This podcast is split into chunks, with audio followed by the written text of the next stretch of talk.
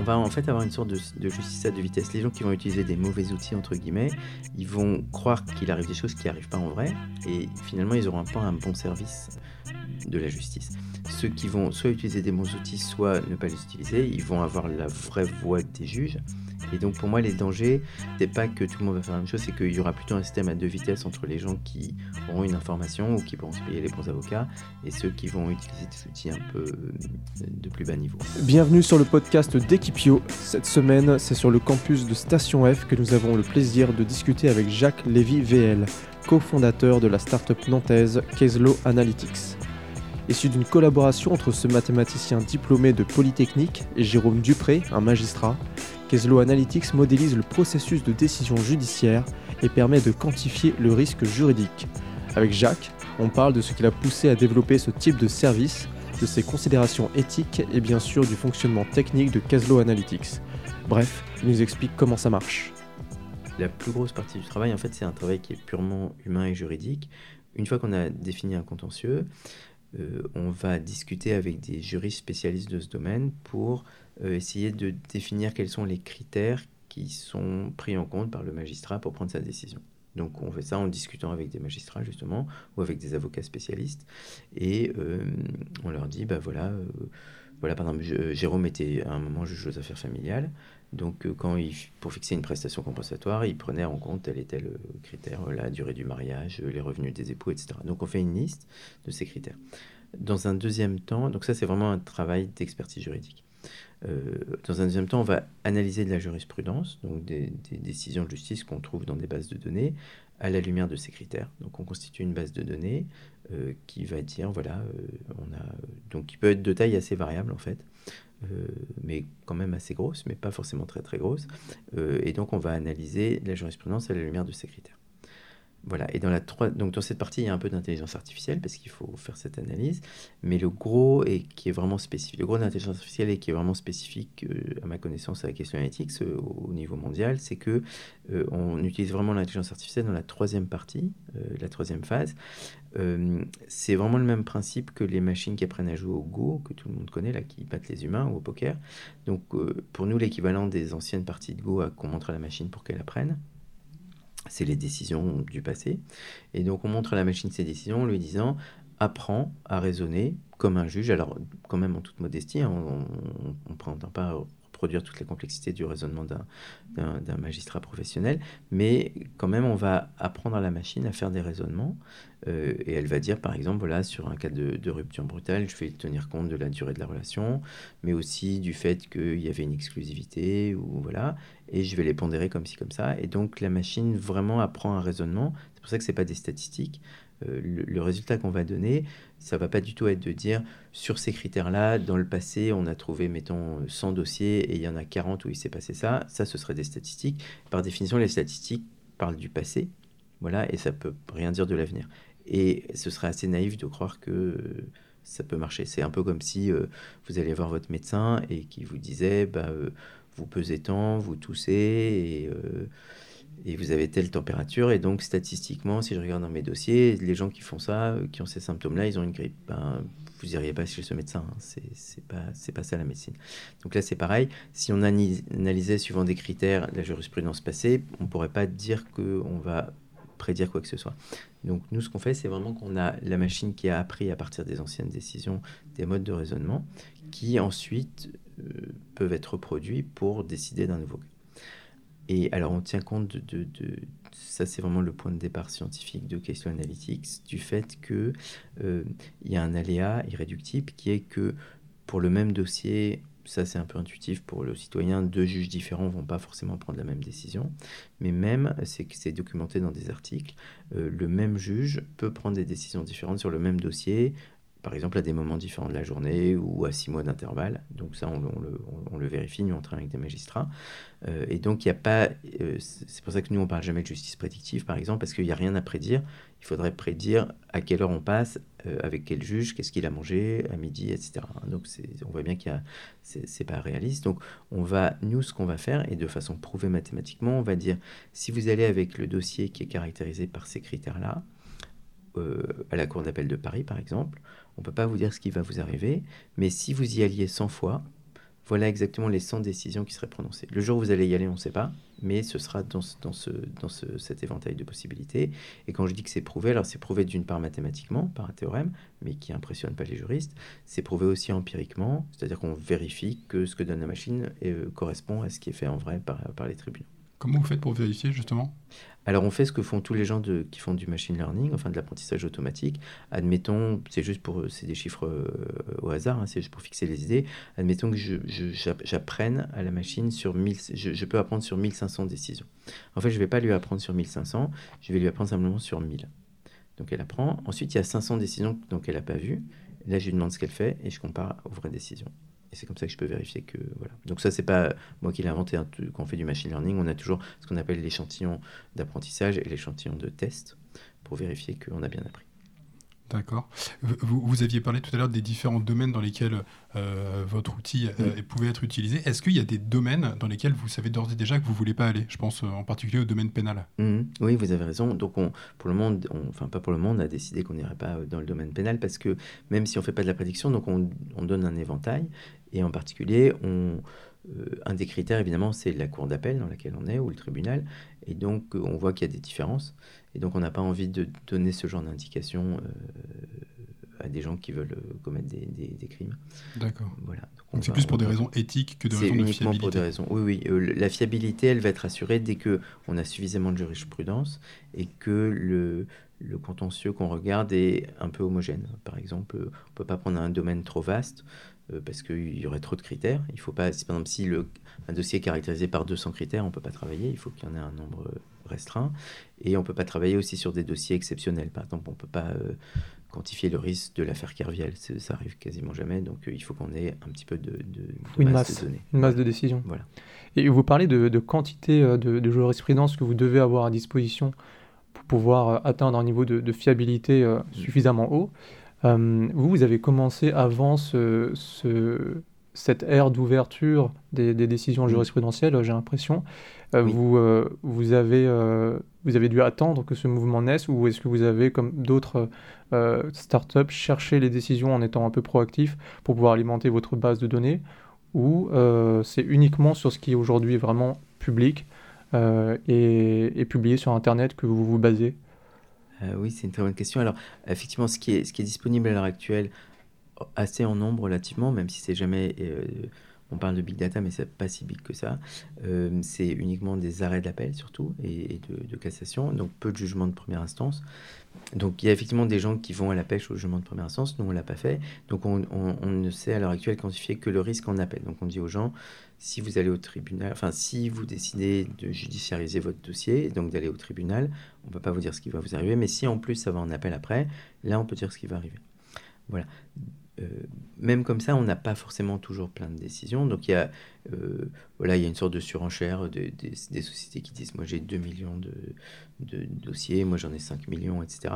Ça me fait un peu penser à la course au pixel euh, quand il y avait les premiers appareils de photo numérique.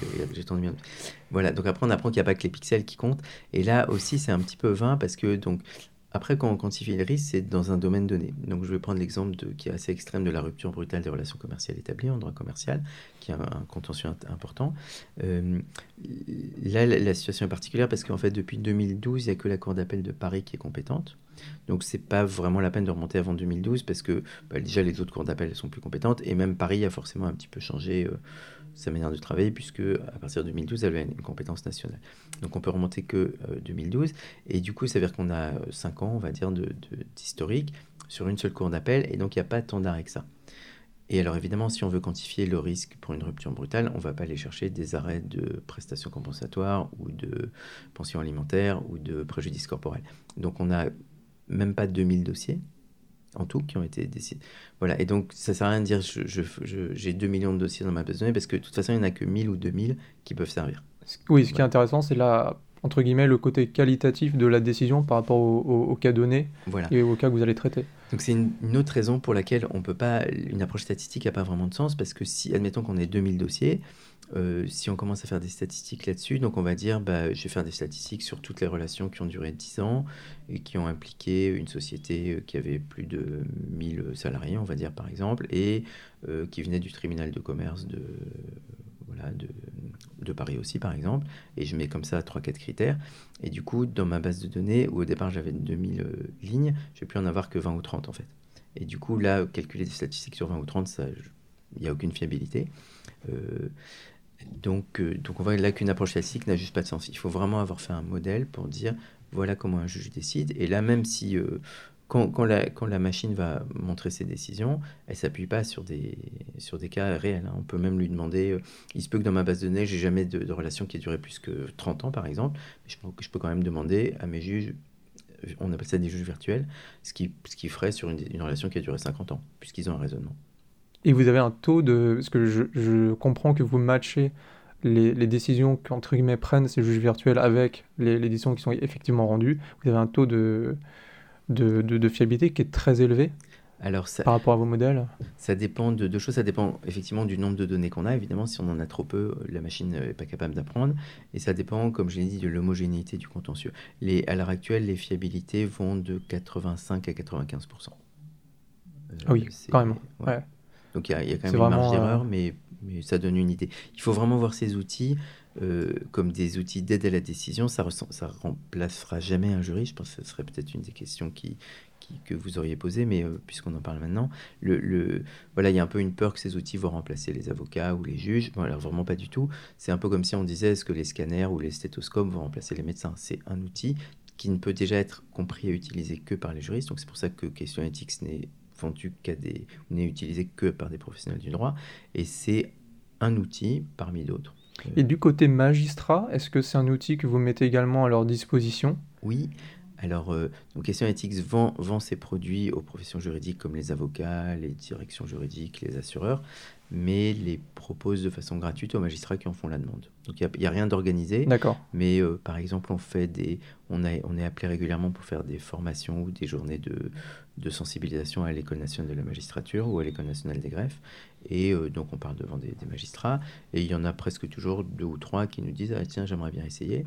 Et donc dans ce cas-là, on leur ouvre un accès gratuit. Et nous, ça nous permet de ben, de voir comment ils réagissent et, de, d'avoir des retours qui nous permettent d'améliorer l'outil de façon très significative. Et vous avez des retours justement de la part des magistrats? Parce que je sais que l'un de vos concurrents euh, récemment a eu mauvaise presse mmh. euh, sur la qualité de, de, son outil et en fait il s'est défendu en disant que euh, il avait été, si, si, je mes souvenirs sont exacts, il avait été utilisé par des magistrats et que c'était pas le, le, le, métier qu'il avait en tête quand il avait développé son outil et que l'intérêt pour les magistrats était un peu, un mmh. peu plus limité que pour des avocats ou des juristes. Est-ce que vous, les, les, les retours que vous avez en termes de pertinence de l'outil et de fiabilité sont bons Alors, euh, oui, alors, enfin, c'est un contexte différent. Donc, effectivement, il y a un autre outil qui a été mis en test, en fait, hein, par, cette société auprès de magistrats et qui ont trouvé euh, euh, que l'outil n'était pas, pas, pertinent pour eux. Euh, nous, on n'a jamais prétendu qu'il était en test. C'est simplement des magistrats qui nous demandent de l'utiliser. Et les retours qu'on a sont quand même vraiment très positifs. Euh, parce que, alors justement, parce que ce n'est pas des statistiques. Donc, on fait des statistiques, on va donner euh, typiquement une moyenne et souvent qui n'est pas très qualifiée, c'est-à-dire qu'on va donner une moyenne qui, quand on dit, voilà, par exemple, sur une prestation compensatoire, on va dire dans un dossier comme ça, la moyenne c'est 40 000 euros, mais si on regarde vraiment les décisions, ça peut aller de 10 à 100 000. Donc donner une moyenne à 40 000, c'est pas très pertinent parce que l'écart type est vraiment très. La variance autour de, ce, de, cette moyenne peut être très grande. Donc nous, comme on donne vraiment les décisions qui seraient prises par chacun, de, on a 100 juges virtuels qui donnent chacun leurs décisions, euh, ce qu'on fait, et c'était vraiment l'idée de Jérôme au départ, c'était que lui voulait un outil tel que voilà, il me racontait que quand il fixait des prestations compensatoires, euh, quelquefois, euh, 10 minutes avant de décider, il hésitait beaucoup entre des montants qui pouvaient être assez différents. Et donc, euh, qu'est-ce qu'il pouvait faire? Il pouvait aller voir ses collègues dans son tribunal en disant qu'est-ce que tu ferais sur un tel dossier? Donc c'est une pratique euh, qui paraît une saine, mais il n'y a pas beaucoup de collègues. Hein. Il n'y a pas le tribunal de Nantes, c'est pas un très très grand tribunal, on peut pas demander à beaucoup de gens. Donc euh, si les magistrats utilisent Case Analytics, on leur montre ce qui se fait dans leur cour d'appel. Donc on dit voilà euh, dans la cour d'appel euh, à laquelle Nantes est rattachée, eh ben euh, il y a tant de magistrats qui feraient ça, tant qui feraient ça. Et donc on leur tend un miroir de leur propre pratique sans leur dire ce qu'ils doivent faire, parce que de toute façon, en général, c'est quand même assez divers. Euh, on leur dit simplement, voilà ce qui se fait, ça peut aller de ça à ça, il y en a temps qui donnent ça. Après, ils prennent leur décision en toute individualité. Ça leur permet d'avoir un référentiel. Et donc, c'est pour ça que c'est assez bien accueilli. Oui, de, de toute façon, alors c'est vrai que il y a eu au tout début beaucoup, beaucoup de chimères et d'articles qui, ont été écrits dans, dans ce domaine-là où, on disait ça va remplacer le juge ou l'avocat, mais en réalité, euh, il y a quand même l'intime conviction du, juge, il y a un pouvoir, un pouvoir souverain, et ce que vous vous expliquez, c'est que ça reste un outil qui est à leur disposition pour avoir une, vision peut-être plus globale qu'ils ne l'auraient eu euh, sans, cet outil-là, et qui va pas euh, les, amener à trancher forcément dans telle ou telle, euh, telle ou telle position, mais c'est peut-être un critère qu'ils vont, pouvoir regarder en étant plus éclairés tout, tout simplement. Oui, c'est exactement ça. C'est voilà, un miroir qu'on leur tend. Après, donc il y, y, a des gens qui, qui, disent attention, ça peut être dangereux parce que ça peut uniformiser les pratiques. Alors moi, je crois pas du tout parce que bon, d'une part, les juges sont quand même assez jaloux de leur indépendance, ce qui est très bien. Et donc, j'ai du mal à croire qu'il se laisserait influencer par une machine. En plus, euh, voilà, en, tout cas avec question éthique, on présente tout cet éventail de décisions. Donc, personne ne peut dire il faut décider ça parce qu'il y a, y a, une grande marge. Euh, à mon avis, les, dangers sont un peu différents de ces outils. C'est que si, euh, si les gens se mettent à utiliser des outils purement statistiques et pas d'intelligence artificielle, donc qui sont des outils tournés vers le passé et finalement assez pauvres, puisqu'ils donnent juste une valeur, euh, les gens qui vont utiliser ça, ils, vont dire, bon, par exemple, j'ai 90% de chance de perdre, donc je ne vais pas aller au tribunal. Alors qu'en fait, c'est pas ça du tout, puisque ce 90, il veut rien dire, il peut y avoir une grande variance. Donc les, gens qui vont être conseillés par des avocats ou qui vont utiliser des outils comme ça, ils vont... On va en fait avoir une sorte de, justice à deux vitesses. Les gens qui vont utiliser des mauvais outils, entre guillemets, ils vont croire qu'il arrive des choses qui n'arrivent pas en vrai, et finalement, ils n'auront pas un bon service euh, de la justice.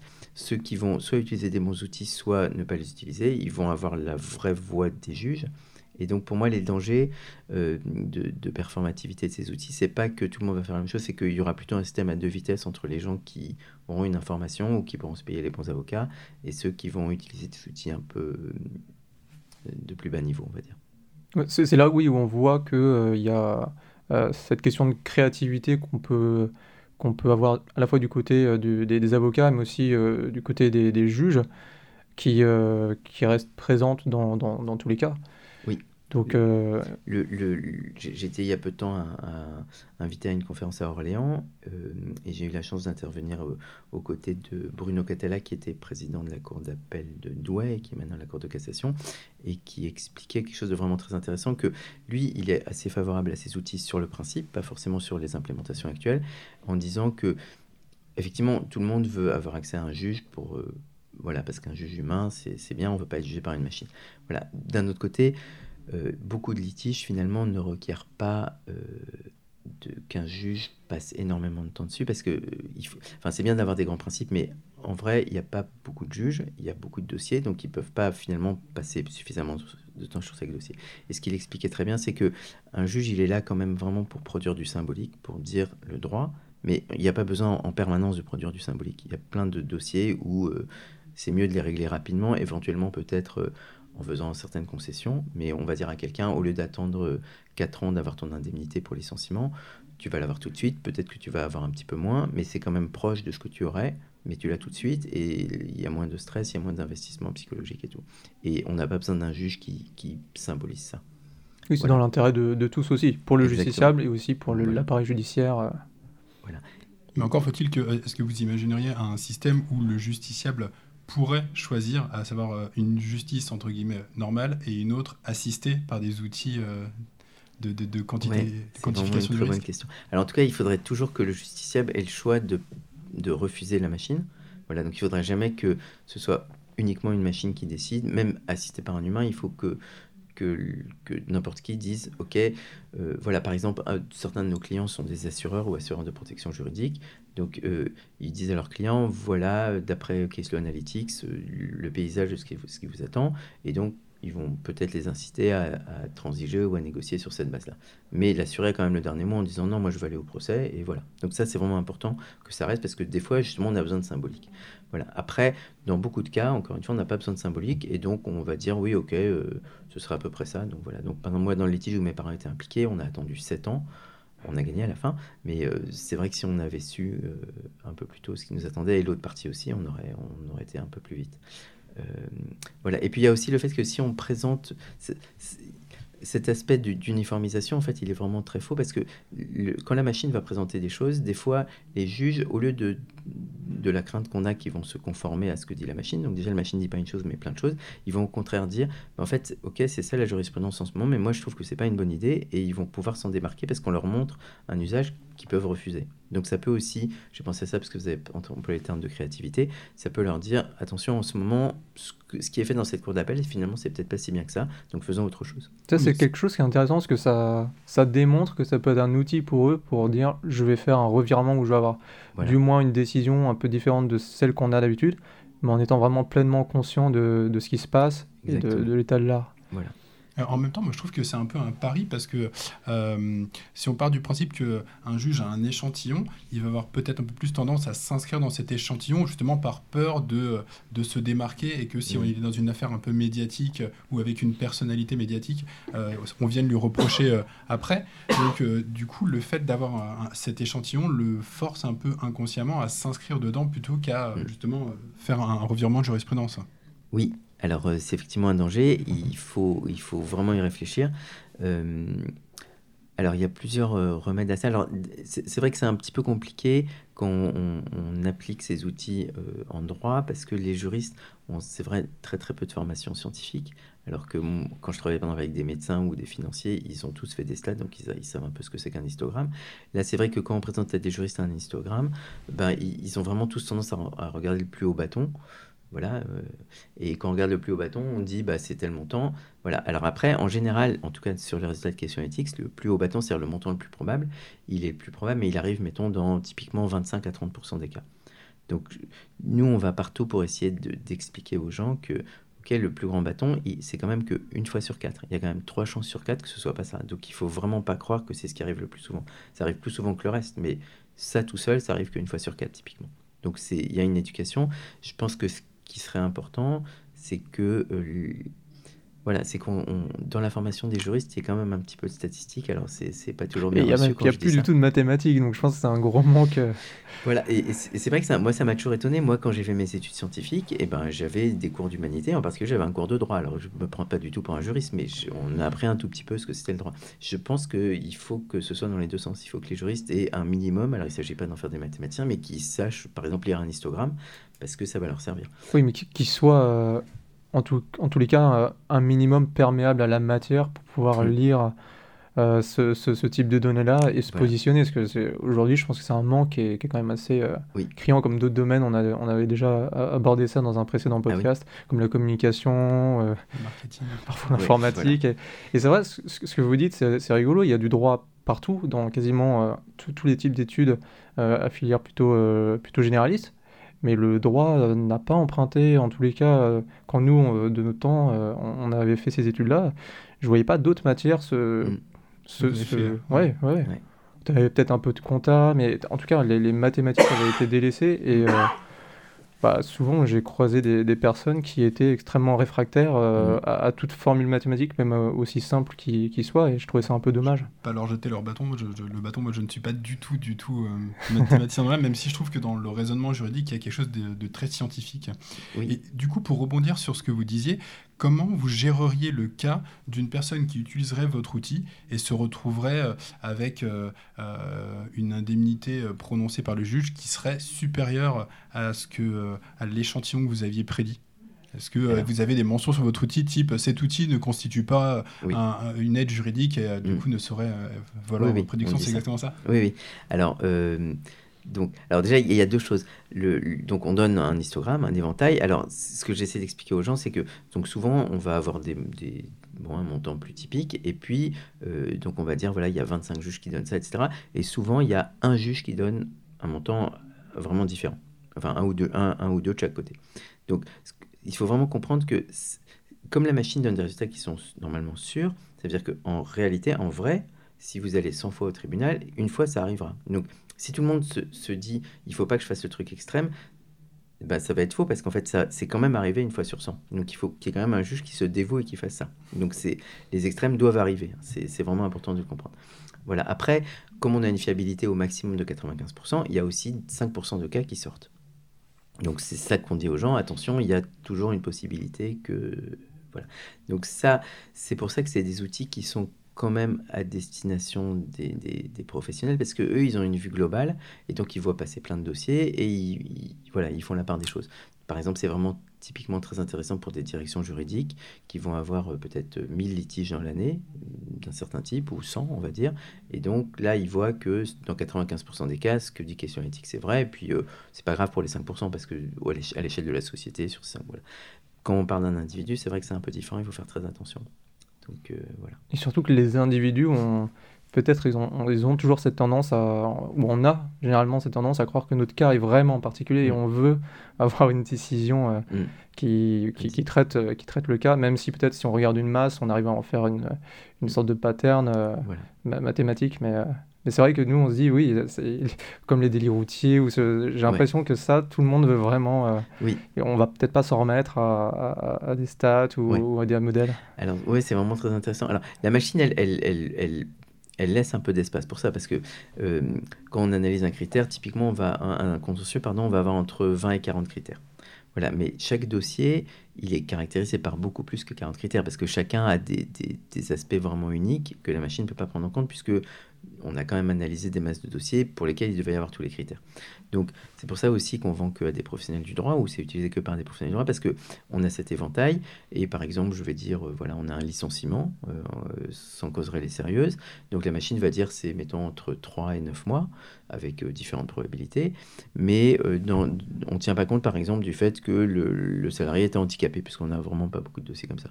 Donc si le salarié est handicapé l'avocat il va dire comme vous êtes handicapé vous allez plutôt avoir 9 mois que 3 mois ou bien euh, au moment où, la chose est jugée, donc c'est souvent longtemps après, où ça passe devant la cour d'appel, on sait que le salarié en fait a, qui a été licencié a retrouvé du travail un mois après. Donc dans ce cas-là, en général, le juge il va plutôt donner moins. Donc l'avocat va prévenir son client que vous allez plutôt être... Voilà, donc même si on a un éventail, l'éventail va être affiné par l'expertise de l'avocat qui connaît des éléments que la machine ne connaît pas. Ah donc oui, l'avocat euh, a sa plus-value et c'est lui qui permet d'affiner les, les, résultats en fait. D'accord. Et euh, de façon plus générale, sur la pratique du contentieux, est-ce que vous pensez que l'utilisation de votre outil peut être euh, un argument dans une phase de négociation euh, pré-contentieuse? Autrement dit, regardez ce que dit l'outil sur vos chances de, de, de, percevoir une indemnisation, vous n'avez aucune chance, laissez tomber. Est-ce que vous pensez que la pratique peut s'emparer de votre outil, mais pas à des fins oui, alors, enfin, donc là, c'est un exemple un peu extrême, donc on n'aime pas trop dire ça, mais, euh, mais dans l'esprit, c'est ça, puisque c'était, c'est quand même l'idée de, Jérôme au début de, dire aux gens n'allez pas au tribunal et négocier. Alors, on n'aime pas dire que vous avez aucune chance, n'y allez pas, on préfère dire voilà, la machine dit que ça va être entre temps et temps, avec tel et tel profil de probabilité. Vous, donc là, c'est le travail de l'avocat de dire vous, d'après euh, votre cas particulier, vous êtes plutôt dans cette partie de l'histogramme. Et donc il explique ça à l'autre partie. Et voilà. Et donc c'est quand même vraiment, et c'est vraiment utilisé pour ça. Oui, direction directions juridiques, des avocats nous disent qu'ils s'en servent pour euh, euh, négocier et ne pas aller au tribunal. Oui. C'est, du coup, il peut y avoir un vrai, un vrai impact. Je pense par exemple à une hypothèse où, euh, enfin, en tant que juriste, on est souvent consulté sur, on a telle situation à analyser, on regarde sur la base de la jurisprudence les, les indemnités qui ont été, euh, qui ont été prononcés, les dommages et intérêts qui ont été prononcés par le juge. Et du coup, si on se retrouvait dans une situation où, par exemple, la direction générale avait accès à votre outil versus la direction juridique et que mm. du coup, il y a un arbitrage qui soit fait sur la base de cet outil, ça peut réellement influencer euh, la saisine des tribunaux. Oui, complètement, oui, oui.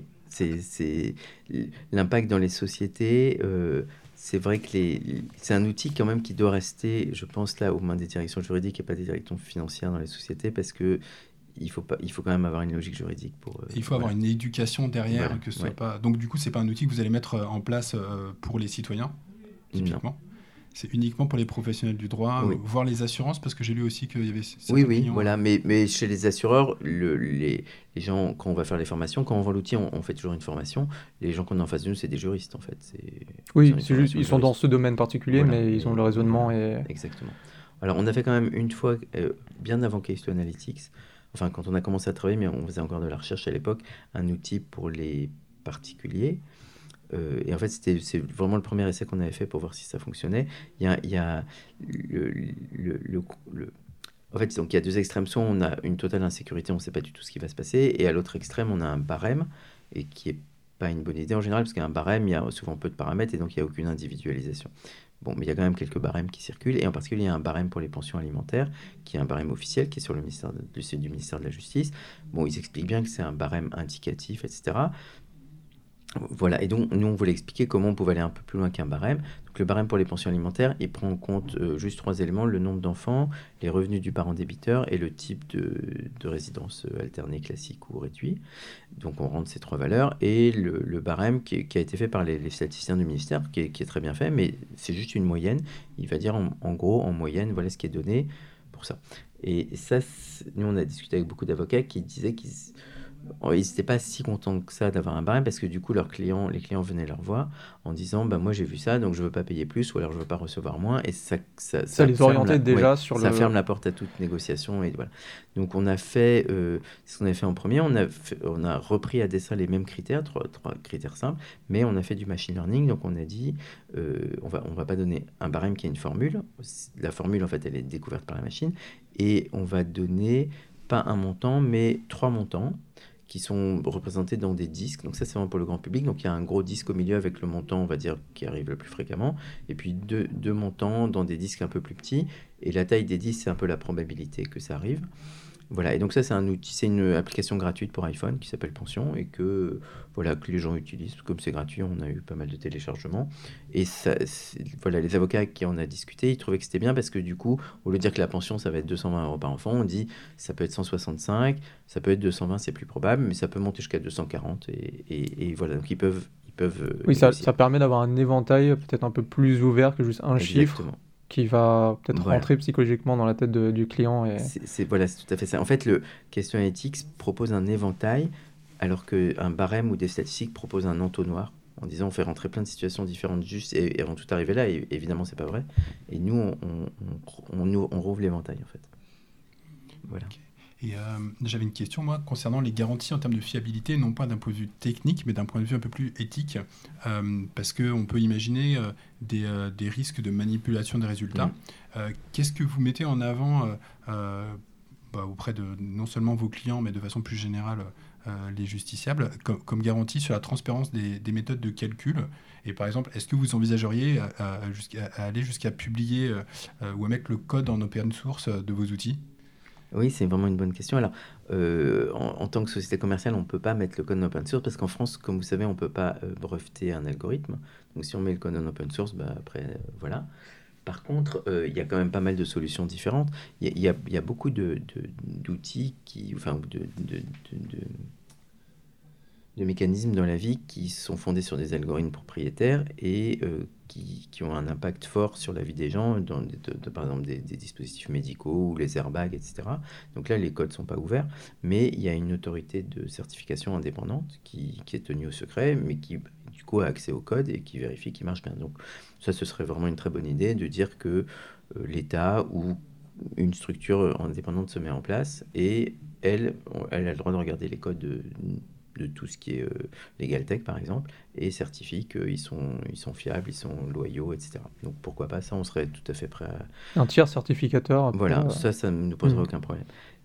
Le, le, le, alors, c'est pas forcément... Euh, ça c'est bien si on peut le faire, mais c'est pas forcément ce qu'il y a de mieux, parce qu'en fait, avec l'intelligence artificielle, même si on voit le code, c'est alors, si on voit le code, on voit qu'on peut vérifier que c'est loyal, qu'il n'y a pas eu de manipulation, mais ça vérifie pas forcément. C'est compliqué de démontrer que ça, va donner des résultats fiables.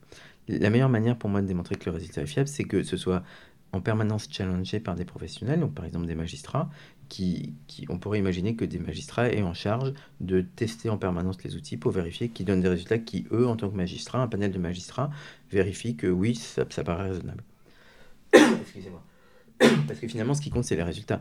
Que l'algorithme soit biaisé ou pas, si les résultats paraissent raisonnables à un, à un ensemble de magistrats, et eh ben, c'est ça la vraie validation. Donc on, ça, ça pourrait être aussi... Ce, ce serait intéressant que bah, sur les acteurs qu'il y a aujourd'hui sur, sur ce marché-là, alors je sais pas, j'ai l'impression que humainement c'est sans doute, sans doute compliqué, mais que, que tous ces outils soient peut-être en concurrence dans les, dans les juridictions au même moment mmh. et que on, ait un point de vue des magistrats qui, qui nous dit bah, là effectivement celui-ci a eu un taux de, fiabilité supérieure à l'autre. Et mm. euh, ça, je pense que ça trancherait des choses, j'ai l'impression. je m'excuse. Alors oui, c'est ça. C'est pour ça que le, donc nous, on ne parle pas de test euh, vis-à-vis des magistrats, mais le fait que les magistrats nous remontent des choses en disant tiens là, le, votre résultat est un peu bizarre et donc on améliore, ou là euh, c'est bien, ou alors ça peut être aussi ben, pour ce contentieux, vous n'avez pas pris en compte tel critère, alors qu'en fait, il est vraiment important, donc modifie, ou alors vous ne l'avez pas pris assez finement, ou voilà. Et donc, c'est, et il y a vraiment que les magistrats qui peuvent faire ça, ça ne peut pas être des avocats, parce qu'ils ont forcément euh, un, biais. Euh, ils ont un point de vue. Voilà, c'est, voilà, ils défendent leurs clients, ce qui est normal, c'est leur travail. Euh, et donc, c'est quand même bien que ce soit des magistrats qui valident. et ça, je crois que c'est peut-être la meilleure D'ailleurs, les deux ne sont pas exclusifs. Hein. On peut avoir une, mmh. un tiers de confiance plus des magistrats. Mais en tout cas, le tiers de confiance seul, je ne suis pas sûr que ça suffise. Et euh, il y a aussi un point qu'on a très peu souligné, c'est euh, y a, je ne sais pas si ça garantit euh, l'efficacité de votre, de votre produit, de, de vos services, mais c'est aussi la composition de votre équipe. Comme je pense que c'est la meilleure manière d'allier les mathématiques et le droit, c'est d'avoir deux personnes qui sont de, de profils euh, différentes pour avoir une équipe qui soit complémentaire et, et qui, qui, va dans, dans, le même sens. Et en plus, vous avez, euh, entre guillemets, euh, la, maturité de ne pas avoir cherché un marché avant de, de vous lancer, parce que je, comprends que la commercialisation est relativement récente, c'est ça? Oui, en fait, donc, euh, euh, tout à l'heure, vous avez dit que vous avez entendu parler depuis longtemps. Effectivement, on, on, a commencé à travailler à peu près il y a trois ans, mais, mais, mais, et donc sous la marque Question Analytics. Mais Question Analytics, en tant que société, n'a été créé qu'il y a cinq mois, c'était en septembre dernier. Ah, d'accord. Voilà. Donc avant, ça existait, mais c'était un produit in-rien, on va dire. Donc il n'y avait pas d'aspect commercial. Même si on avait, entre des clients, enfin des gens qui utilisaient, mais euh, pas, pas comme une société commerciale. Et j'ai lu justement qu'en tant que société, vous aviez reçu le soutien de Microsoft. Euh, qui vous avait embarqué justement euh, dans son programme d'incubation à Station F, ce qui explique pourquoi on est là aujourd'hui. Exactement, oui. Du coup, comment ça se passe votre partenariat avec Microsoft euh, dans les grandes lignes? Alors, donc, alors, il faut savoir déjà que Question Analytics, c'est une startup qui est bilocalisée, parce qu'on est nantais en fait. Donc, à Nantes, on est incubé par le, un incubateur qui s'appelle Novapulse, qui est l'incubateur de, de la Caisse d'épargne, enfin du fonds d'investissement de la Caisse d'épargne dans le Grand Ouest. Et euh, l'autre pied qu'on a, donc effectivement, c'est à Paris. Donc Microsoft a lancé un concours euh, à l'été dernier où ils ont décidé de, sélectionner sept startups spécialisées en intelligence artificielle, donc ça s'appelle Factory. donc le, parce qu'il y a plusieurs incubateurs. Hein, à Station F, il y a l'incubateur de HEC, de ce qu'on appelle le programme des le Founders Programme, il y a euh, vente privée, etc. Il y en a plein. Et donc Microsoft, leur particularité, c'est de dire on va faire un programme spécialisé en intelligence artificielle, tout domaine. Donc c'est pas pour un domaine particulier, mais c'est que des startups d'intelligence artificielle. Donc ils ont sélectionné cette startups dont nous et qui font des choses assez différentes. Et euh, euh, alors nous on est vraiment très content de nos deux incubateurs. alors spécialement avec Microsoft, on a pas mal d'accompagnement sur alors déjà l'utilisation d'outils Microsoft qui, qui, sont mis à disposition gratuitement euh, et donc il y en a vraiment beaucoup. Euh, on a euh, là par exemple cet après-midi je discutais avec des juristes de Microsoft qui seraient éventuellement des clients parce que c'est une grosse boîte qui peut avoir des problèmes juridiques sur lesquels elle veut quantifier son risque. ils nous présentent leurs propres clients, ils essayent de nous mettre en avant.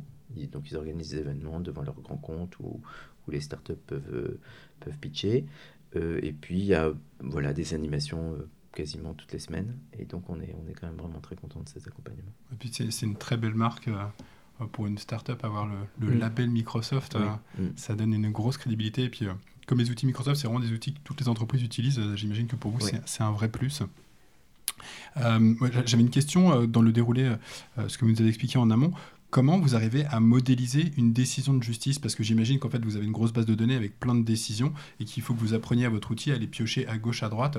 Donc, euh, vous l'éduquez à dire euh, attendu que, donc là, il y a tel, euh, tel élément factuel, considérant, tac, tac, tac, comme ça. Vous, c'est comme ça que ça fonctionne? Techniquement, comment, mm. comment ça fonctionne Oui, c'est ça. Alors, en fait, le, le, le les, les, gens qui font de l'intelligence artificielle, ou plus précisément de l'apprentissage automatique, ou machine learning en anglais, ont euh, ont développé euh, un certain nombre d'algorithmes. hein, parce que quand on dit machine learning, en fait, c'est plein d'algorithmes assez différents, dont certains sont plus médiatisés que d'autres, comme par exemple euh, les réseaux de neurones ou les réseaux de neurones profonds, donc le deep learning, mais il y en a plein d'autres, donc il y a au moins une quinzaine de techniques.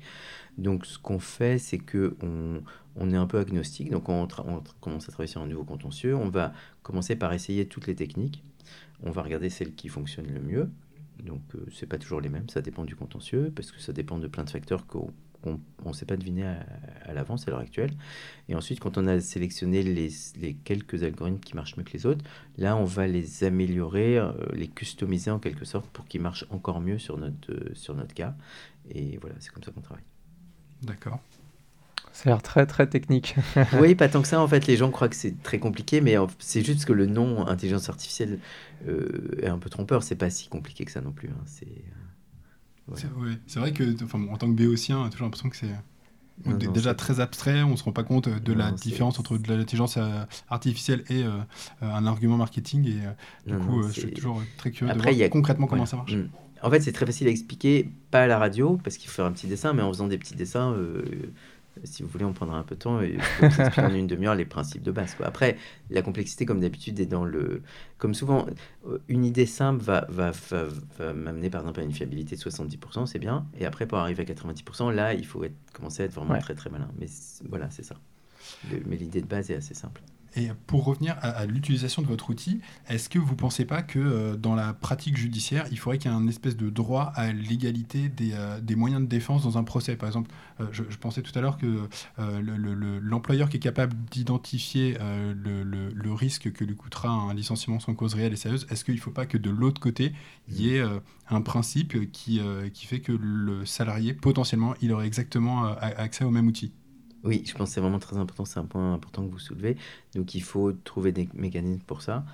Euh, alors, le, le, j'ai pas de réponse générale, mais au cas par cas, on peut, on peut, on peut trouver des solutions. Par exemple, là, pour les licenciements, on pourrait très bien imaginer, on moi je l'ai pas fait, hein, mais euh, on pourrait imaginer qu'on le fait, c'est que si on veut être sûr que les, que les salariés aient accès, parce que les, les entreprises elles auront accès, on pourrait, la plupart du temps, les salariés vont faire appel à un syndicat, par exemple, ou à leur assurance de protection juridique. Donc, nous, par exemple, notre premier client, c'est AXA Protection Juridique. Ils ont des appels pour des licenciements sans cause réelle et sérieuse. Et donc, si, les, si leurs assurés si les, appellent, ils peuvent répondre grâce à Caselow. Et donc, une assurance protection juridique, ça coûte pas très cher. Je sais pas combien c'est, mais euh, à peu près tout le monde peut en bénéficier. Ou alors, ça pourrait être le syndicat qui achète un produit comme ça et qui le met à sa disposition. Et donc, c'est vraiment important que.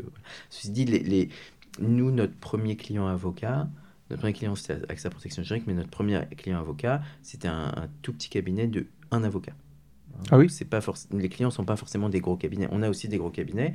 On a des cabinets de, de- vraiment de toute taille. On a des très très gros cabinets anglo-saxons qui ont des, des milliards de chiffres d'affaires et on a des cabinets de un avocat. Donc Et en même pas- temps, c'est pas surprenant parce que je me dis qu'une petite structure, la personne n'a pas nécessairement le temps de faire et euh, la préparation du dossier et Mm. euh, sa constitution ouais. et la plaidoirie, etc., etc. Donc c'est un vrai gain de temps. euh.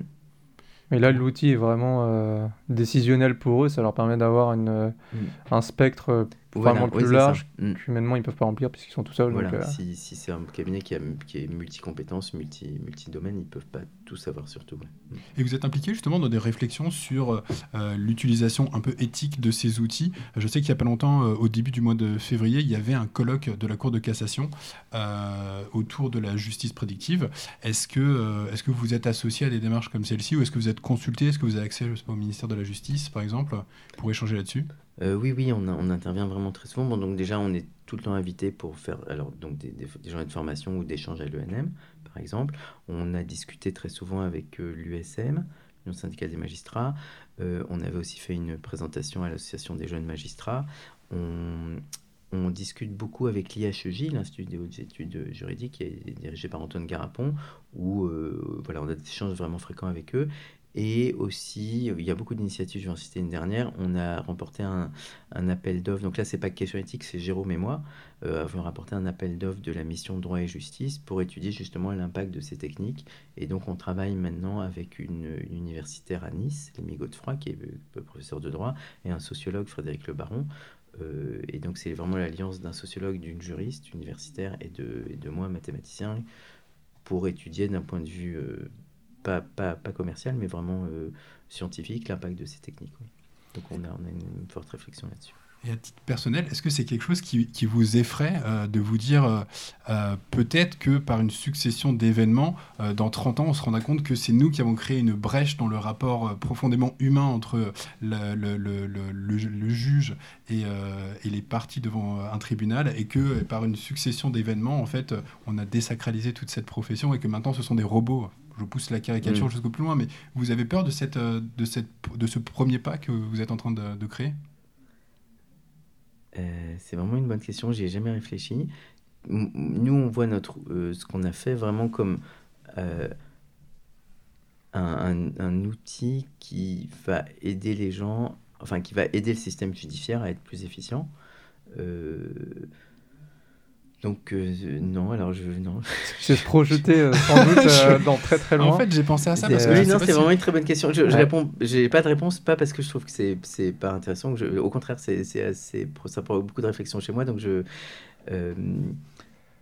on s'est lancé là-dedans avec Jean, vraiment en espérant avoir un impact. Donc oui, que dans 30 ans, on se dise, oui, on a été à l'origine de ça. On a pensé vraiment aux aspects, voilà, on fournit des meilleurs outils aux juristes et aux juristes en essayant à chaque pas de, de réfléchir aux aspects éthiques, etc. Et, voilà, mais, mais peut-être qu'on s'est planté, j'en sais rien. on verra.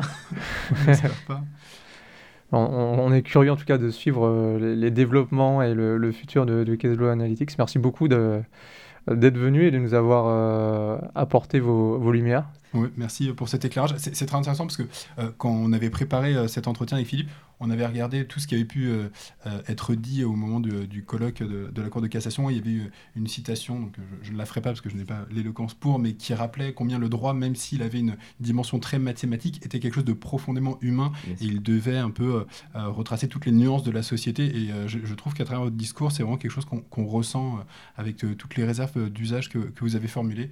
Donc merci à vous de nous avoir reçus. Voilà, eh ben, j'étais ravi de participer, merci.